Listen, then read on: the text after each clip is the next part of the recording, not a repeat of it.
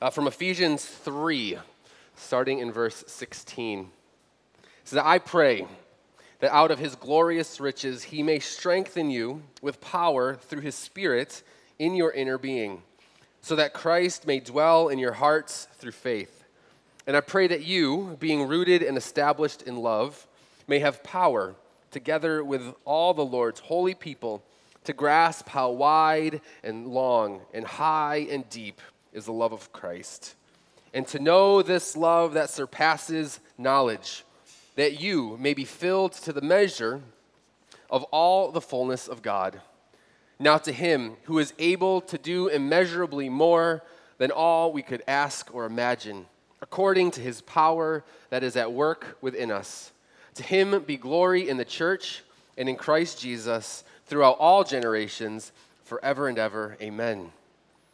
As a prisoner for the Lord, then, I urge you to live a life worthy of the calling you have received. The word of the Lord. You know, today uh, represents a lot of things.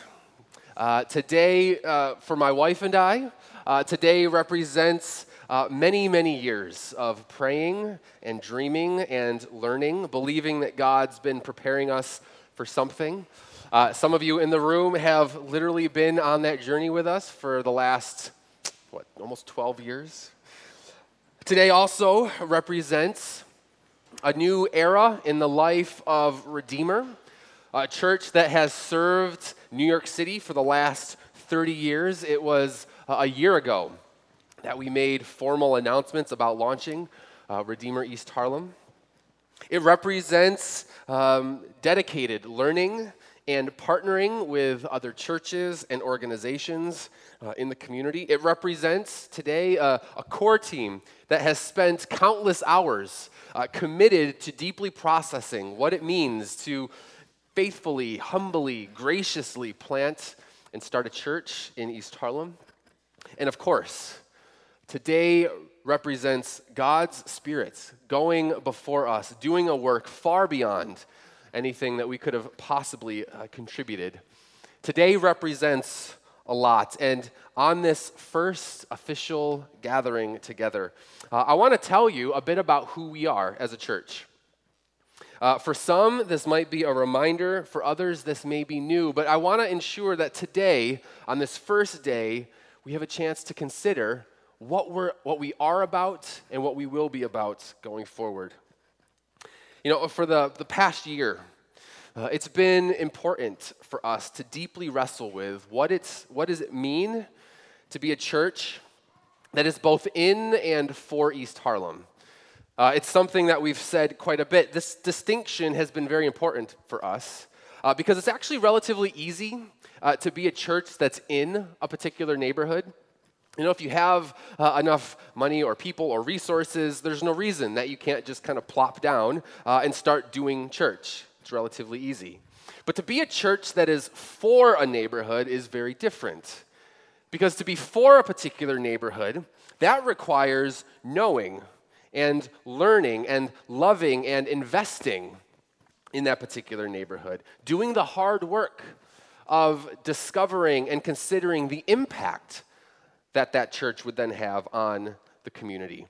And if we could not articulate and then prove our desire to be good news for the whole community, then we had no right to plant a church here. And so we have been wrestling with this deeply. And I'll tell you why it matters.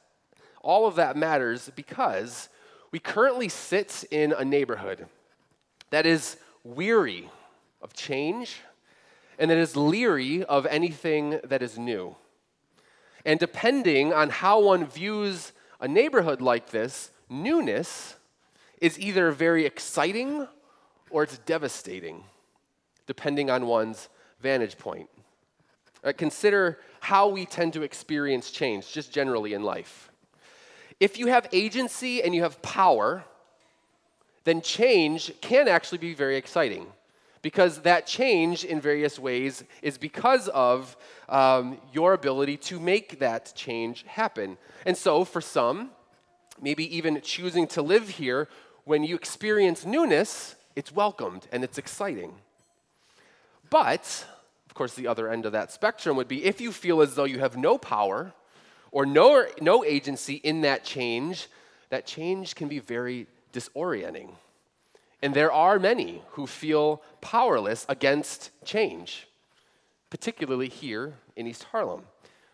And so today, as we launch this new congregation, it's certainly an exciting day, a day that we are extremely grateful to God for. But as a new church, if we fail to be a church that is, we fail to be a church that's for the community and in the community's corner, if we only see this new church as exciting without also realizing that we are in a neighborhood that is concerned about change and newness.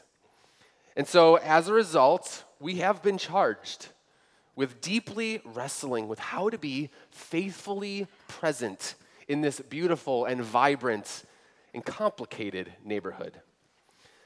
You know, God has been uh, working and moving in East Harlem for generations. There are churches and organizations that have served this neighborhood for many, many years. And so we've had to wrestle with the question well, how do we relate to those churches, to those organizations? There's an economy that supports the people of this neighborhood. How are we going to invest in that, community, er, in that economy. In this room right now, there are native East Harlemites, there are new gentrifiers, there are people from other communities. How do we resist being a church that is for one group to the exclusion of other groups? How are we to go about being welcoming to all? This, this neighborhood, many of you may know, has a huge immigrant population. It's, it's one of the landing points for many new immigrants, particularly those that are from our southern borders of the United States. How do we love and care for them, especially in a political climate and in a time in our nation when they are targeted and marginalized?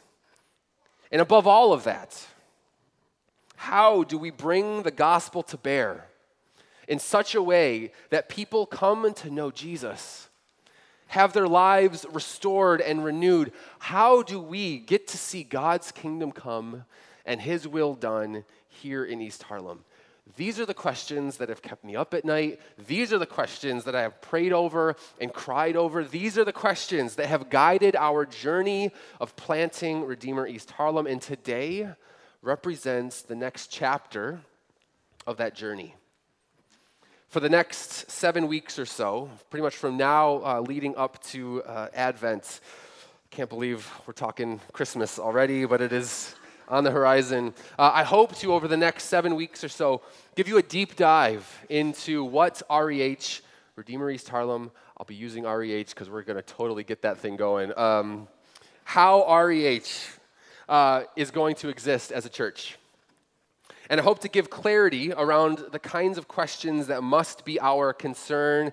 Uh, I hope to give you some clarity and to show you why it's a complicated venture for a church like Redeemer to be planting here in a community like East Harlem, a church that has historically uh, been known as a church of uh, great affluence and influence. What does it mean for us to plant a church in a neighborhood that has historically not been those things? And I also hope to show you the ways that Redeemer East Harlem truly can be a church that is good news for East Harlem and beyond. And if you are willing, wherever you might be coming from, to do the hard work, I invite you into this process. Okay, that was my intro. Uh, let's get to, I promise I won't keep you here all day. Um, we have contractual obligations, we can't be here all day. Um, but with the time remaining, I do want to give you a glimpse into who we are, what we do, by looking at our vision statement, which is simply this that we are a church that seeks to both know and show the love of Christ in East Harlem. And what I want to do this week, I want to take a look at what I mean by knowing the love of Christ. Uh, and then next week, I want to take a look at what I mean by showing that love. And I want to do that by taking a look at the passage that I just read uh, a moment ago. It's been our. Um, orient, uh, orientating vision passage. We have spent a lot of time looking at this passage, and it's a pivotal passage in the book of Ephesians. Let's understand why and how it applies to us. So, the book of Ephesians, uh, broadly, it is a book uh, of Paul's great ecclesiology, Paul's doctrine of the church. Uh, and here in uh, this passage in Ephesians 3, in the first part of chapter 4, it's a pivot point for Paul. See, in chapters uh, 1 through 3, Paul has essentially unpacked the glorious and awe inspiring work of Jesus. Uh, in chapter 1, he shows us the, and, and makes known to us the spiritual blessings that are given to us in Christ. Uh, he shows the extent to which God is glorified in all things. He declares for us the forgiveness and the purpose and the inheritance that is given to us uh, for those who are in Jesus. In chapter 2, he says that those who are in Christ were once dead but have been given life, having been made alive in Christ. That all those, all, all of this work is not of our own doing, but it is out of His great love for us, for we have, we have been saved by grace through faith, not of our own works, that none might boast. He goes on to say that all dividing walls that have once separated people, those dividing walls of hostility, have been torn down. That God has made a new people not marked by race or ethnicity or culture, but rather a people that have now been marked by the lordship of Jesus. There are no second class Christians, but rather now there is unity, even in the midst of diversity.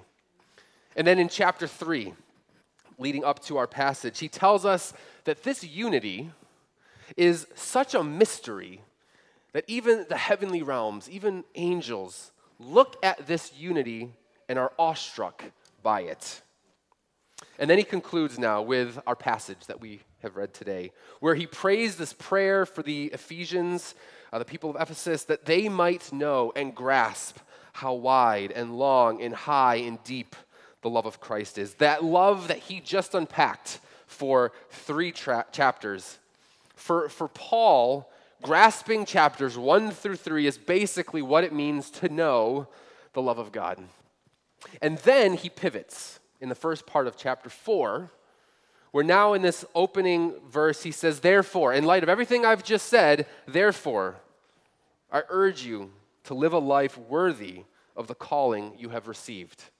And then in chapters 4, 5, and 6, Paul goes on to spend time showing us how people ought to now live in light of what God has done in Christ. In other words, the knowledge of the love of Christ ought to then be shown in the way that we live our lives.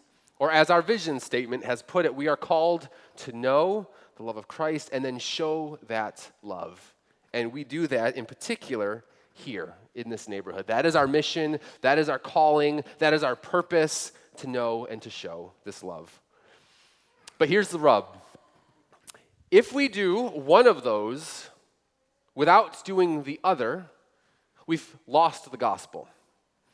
If we know, but we never show, or if we show, but never really know, we've lost the power of the gospel. The gospel is more than just knowledge, it is a transformation that results in action. It is the power of God unto salvation given to those who believe. Knowledge that does not result in action is a truncated gospel. An action that is not rooted in the knowledge of the gospel is a truncated gospel. And it's important for us to know this because every Christian, every church, every denomination will tend to drift one way or the other on this thing. Some might drift toward knowing the love of Christ. And what I mean by that is they may spend all of their time, all their days, seeking to know more and more the love of Christ without ever showing concern for others, showing that love of Christ. And this is what happens when we become obsessed with simply knowing the love of God in Christ. Uh, we inevitably will end up chasing spiritual experiences, constantly wanting to feel that love. We may become insular and detached from the world. We will not be compassionate. We will not be caring.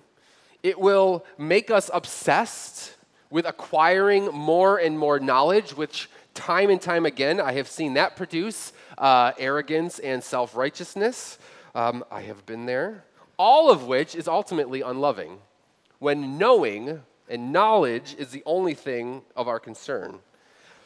But then you've got the other end of the spectrum where you've got others who drift toward always wanting to show that love of Christ without constantly coming back to knowing that love and rooting themselves in the work of Jesus, the reason why one ought to now show love. And when that happens, that usually results in burnout. That can turn into arrogant self righteousness about one's good deeds and actions.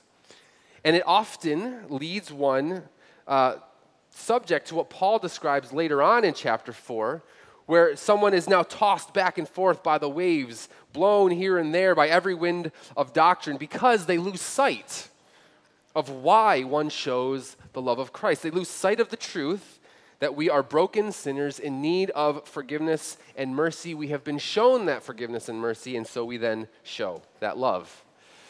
In other words, to summarize what I'm saying here, we are compelled to resolutely show the love of Christ because we deeply know that great love.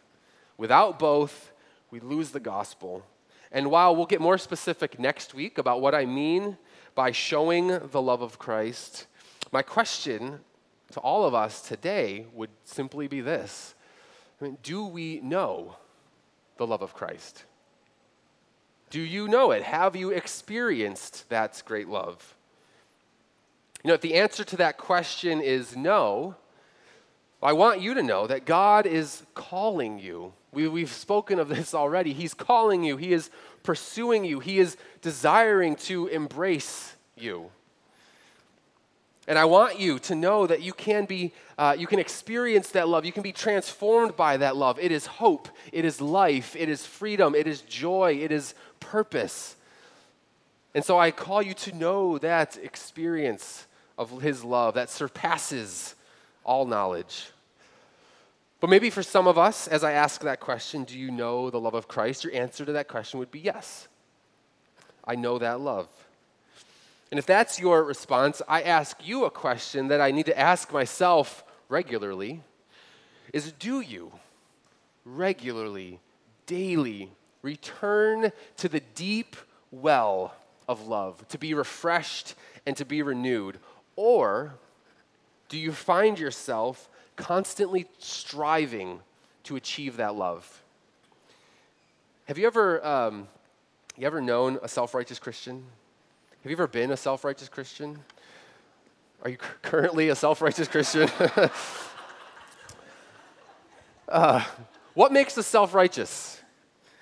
We, we become self righteous because we do not constantly come back to knowing and remembering the love of Christ. We can become self righteous too often because we really do believe that our actions merit us some kind of favor before God. It's all too common. We all fall into this. And this impacts all different types of Christians. To give you an example of what I mean by that, consider the ways that this idea of self righteousness plays itself out uh, in two streams of Christianity that we'll just caricaturize as more conservative Christians and more progressive Christians. All right, to paint a, a caricature of a conservative Christian, forgive me if you find yourself in this category, but I think it would be fair to say conservative Christians tend to care primarily about holiness and about purity. There is much moral posturing about things like reading the Bible and going to church and not being corrupted by worldliness. Now, hear me, all those things are good and right uh, and true, but if you're a Christian, I, it is important that we know, and I, I, have, I know that I have been here uh, before, and I know that some of you maybe have as well, but if you are a Christian, if you assume that any of those things merit you favor with God, then you don't fully understand and know the love of God in Christ. You don't understand the fullness of it. And when, you know, when I think about days, uh, and again, maybe you've been here, when I am just killing it as a Christian, even on those days, nothing that I have done merits favor with him. on the days that I am absolutely killing it with God, there tends to be this assumption well, God now owes me something. I've been killing it for him, and so he ought to now bless me, show me favor. But who says that that's the case? Because whether it's a day that I am killing it or day that I am failing miserably, neither one of those things has impacted the way that God loves me. For God loving us in Christ means that our perfection and our righteousness is not our own. It is Christ that, have been, that has been given to us. And when I think that God's love for me is based on something I've done, I come to realize that I don't truly know the depths of His love for me. Maybe you find yourself more in the progressive side of things with Christianity. Again, allow me to paint a bit of a caricature.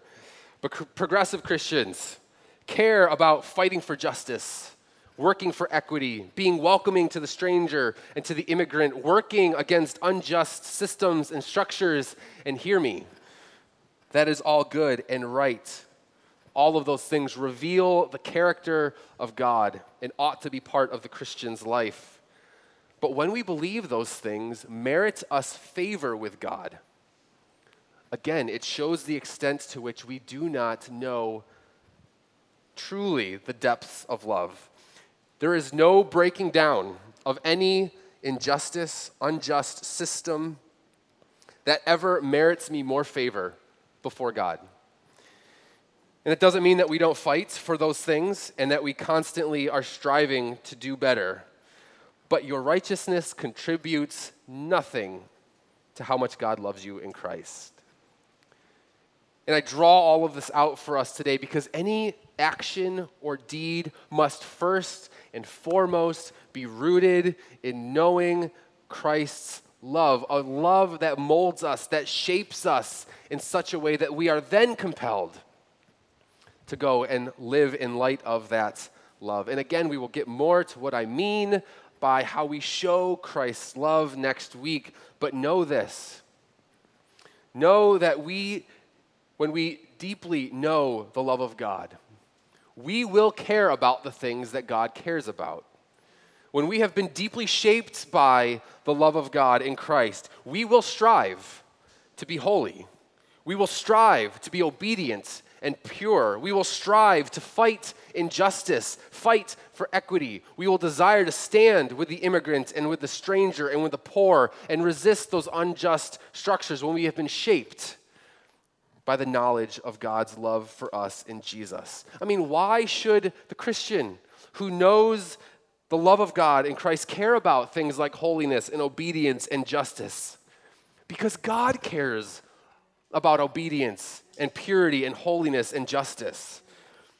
In the gospel, the love of God in Christ is foundational for those things. We cannot truly be holy or pure or just without being fully formed and fully shaped by this great love. And on this launch Sunday, I draw these things out because too often I am disheartened when I see my brothers and sisters in Christ with their affections not on Christ, but on too often self serving ideology that can often use Christ as a tool for their own personal gain. And I see this across the spectrum.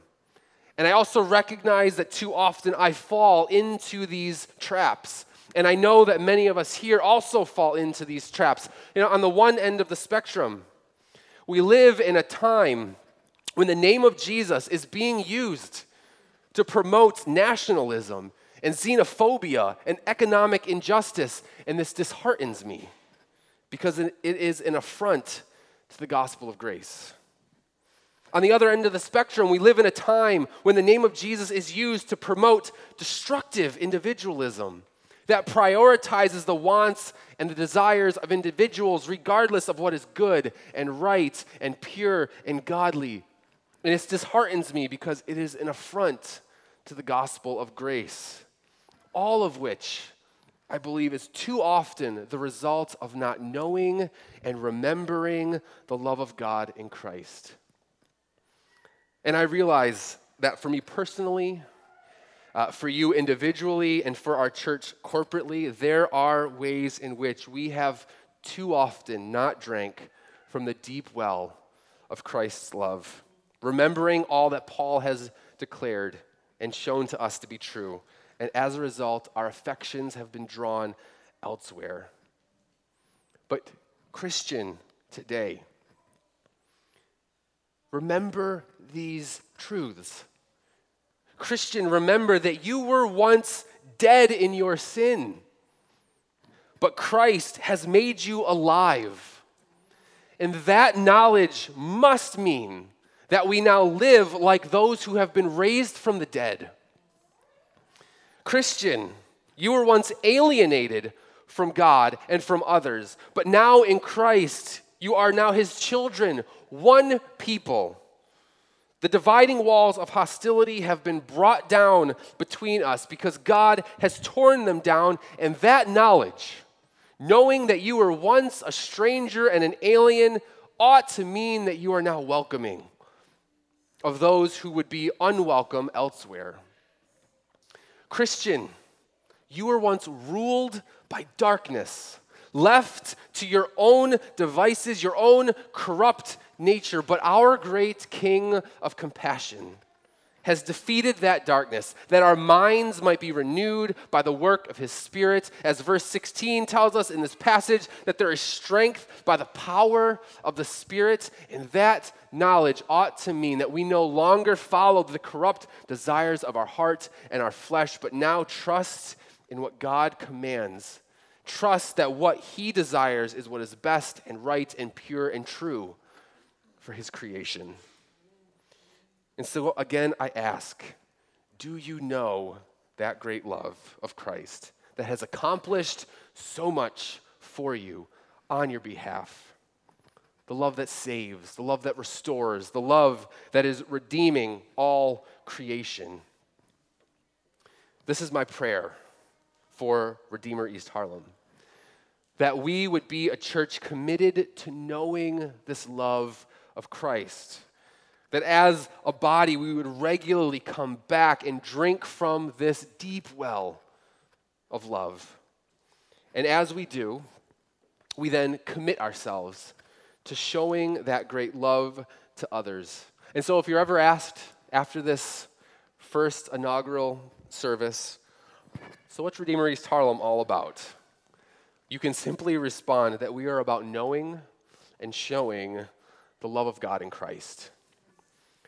And I pray that as we do this, I trust that God's word is true, that as we do these things, He will do immeasurably more than we could ask or imagine according to His power that is at work within us. To Him be glory in the church and in Christ Jesus throughout all generations, forever and ever. Amen. That is my heart's cry for our lives individually. I hope that's our heart's cry for our neighbor's life, even the person sitting next to you, even now, for this church, for our neighborhood, that God would do immeasurably more than we could possibly imagine as we commit to knowing Him more deeply and showing His love more resolutely to all those that He's called us to love and serve. Let's pray together. Father, you uh, are a God of great love, a God of great compassion. Uh, we, we don't even fully know the depths of that love. Uh, and yet, you are also a God who in Jesus has come to us that we might know that love. And you have done it by accomplishing a work that we could not accomplish in the life, the death, and resurrection of Jesus, all that is needed to know you and to see your kingdom has been accomplished not by us, but by you. And Father, as we now turn to your table, God, we ask that this table would be a reminder of that great love, the great sacrifice that Christ gave. And may this meal be uh, not just an opportunity for us to be reminded, but may it also nourish us in such a way that your grace uh, pours out from us into the world that you've called us to love and serve. We ask all of this in Jesus' name. Amen.